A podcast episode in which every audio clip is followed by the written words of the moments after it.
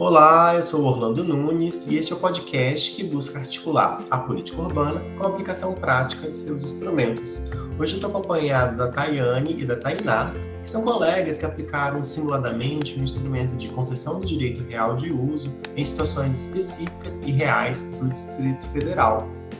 Vamos começar com as apresentações, então? Quem é você, Tayane?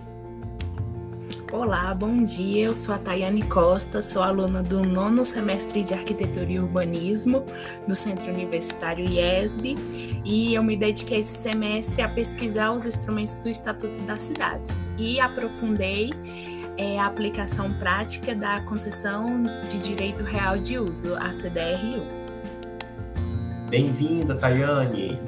E quem é você, Tainá? Oi, eu sou a Tainá, eu sou aluna do 10º período de Arquitetura e Urbanismo, né, do Centro Universitário IESB. Neste semestre, em razão do TCC, eu me dediquei a pesquisar os instrumentos do Estatuto da Cidade, né, especialmente a concessão de direito real de uso para o meu terreno do TCC. Maravilha, bem-vindas!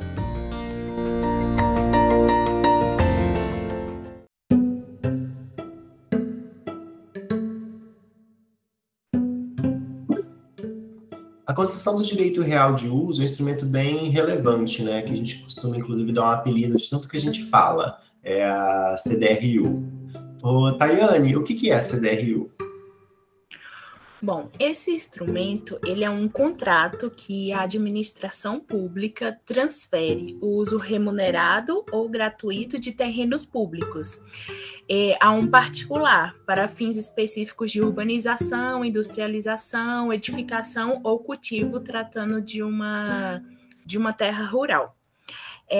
O artigo do Estatuto que é encontrado, na verdade nós temos vários embasamentos legais, mas o artigo no Estatuto da Cidade que cita um pouco mais sobre a CDRU é o artigo 48, mas também o que é muito usado e o que foi a minha base de estudos foi a Lei Complementar número 755, de 28 de janeiro de 2008. Ela define os critérios, né, para a ocupação de áreas públicas do Distrito Federal, mediante a concessão de direito real de uso.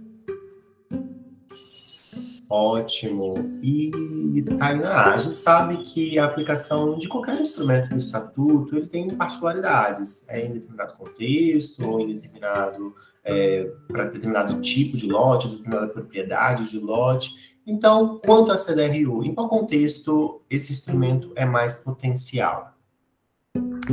Então, a CDRU, de acordo com a minha pesquisa, ela pode ser aplicada em casos como... Vou exemplificar o meu, né, que é uma escola. Né, o terreno escolhido, ele é próprio para uma escola, pode ser uma instituição tanto pública quanto privada, no meu caso é uma instituição privada. Então, essa concessão seria para particulares, né, como a minha quase xará comentou, para usar, como o próprio instrumento diz, o uso real daquele terreno. Né, na L2, por exemplo, alguns terrenos eles são dedicados a instituições religiosas, instituições de apoio, instituições sem fins lucrativos. Então, isso é permitir que pessoas, né, pessoas jurídicas, possam fazer uso daquele terreno num espaço que seria considerado ideal, né? No meu caso, uma escola internacional na Ilha do Içu, onde já se encontram outras escolas internacionais, e é isso. Maravilha!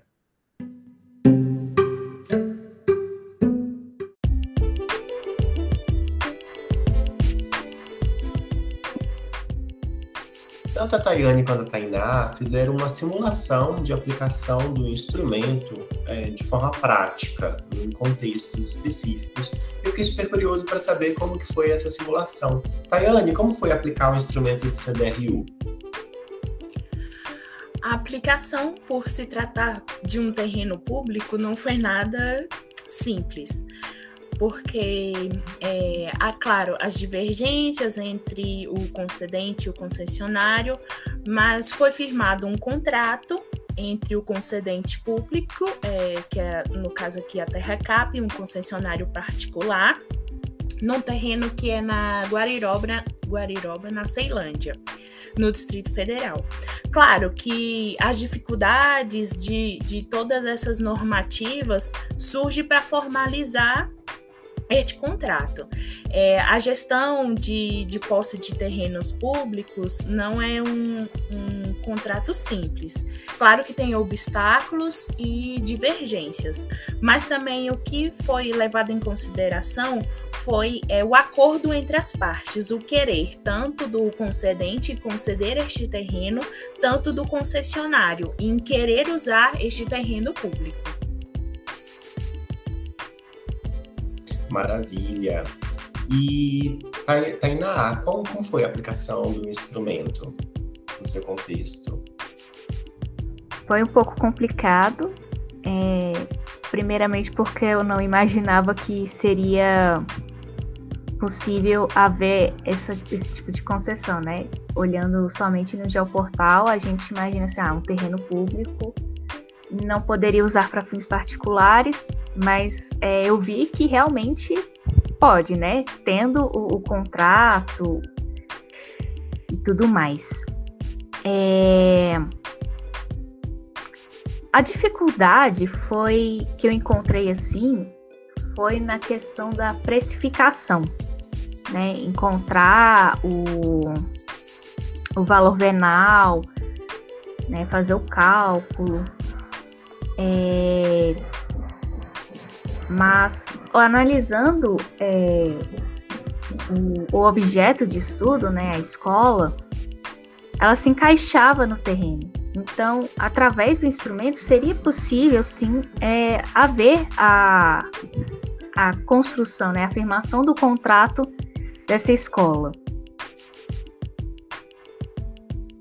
Maravilha, então entendo que para ambas as pesquisadoras aqui, tanto a Tayane quanto a Tainá, houve uma aplicação para viabilizar uma certa condição urbanística e muitas vezes valorizando essa área, muitas vezes trazendo uma movimentação para aquele lugar que possibilita uma vivência urbana e uma experiência urbana mais interessante, sem abdicar de certos regramentos específicos para aquele lote, impostos pelo Estado, afinal a propriedade do Estado, ele tem que impor mesmo, para fazer com que essa propriedade cumpra o máximo possível da sua função social, afinal a propriedade pública ali é onde a função social mais deve ser cumprida.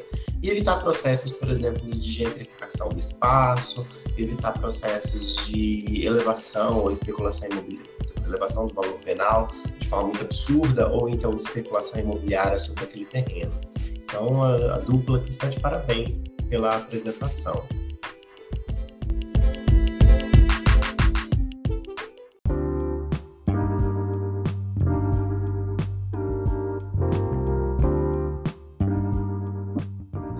Nesse quarto e último bloco, então, foi solicitado aos nossos entrevistados de hoje que indique alguma referência, alguma fonte valiosa de informação sobre a CDRU. Então, Tayane, onde está uma fonte relevante sobre a CDRU?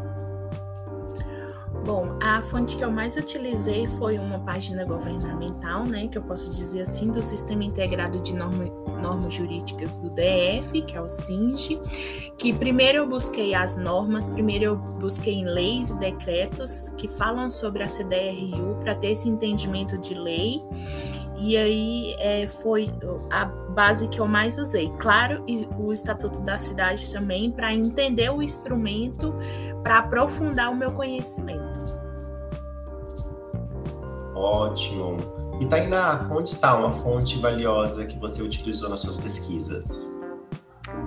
Então, foi os sites, né, da Câmara Legislativa do Distrito Federal, né, onde eu encontrei as leis referentes, o CINGE também, como a colega disse, o próprio Estatuto da Cidade.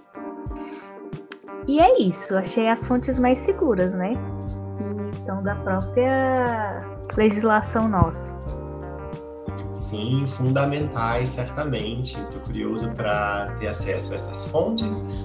Todas as fontes vão ser indicadas aqui na descrição desse episódio, para que você possa, ouvinte, fazer pesquisas extras e entender melhor a CDRU, caso você tenha essa curiosidade. Obrigado por estar conosco até o final desse episódio. A gente se encontra no próximo programa. Um abraço.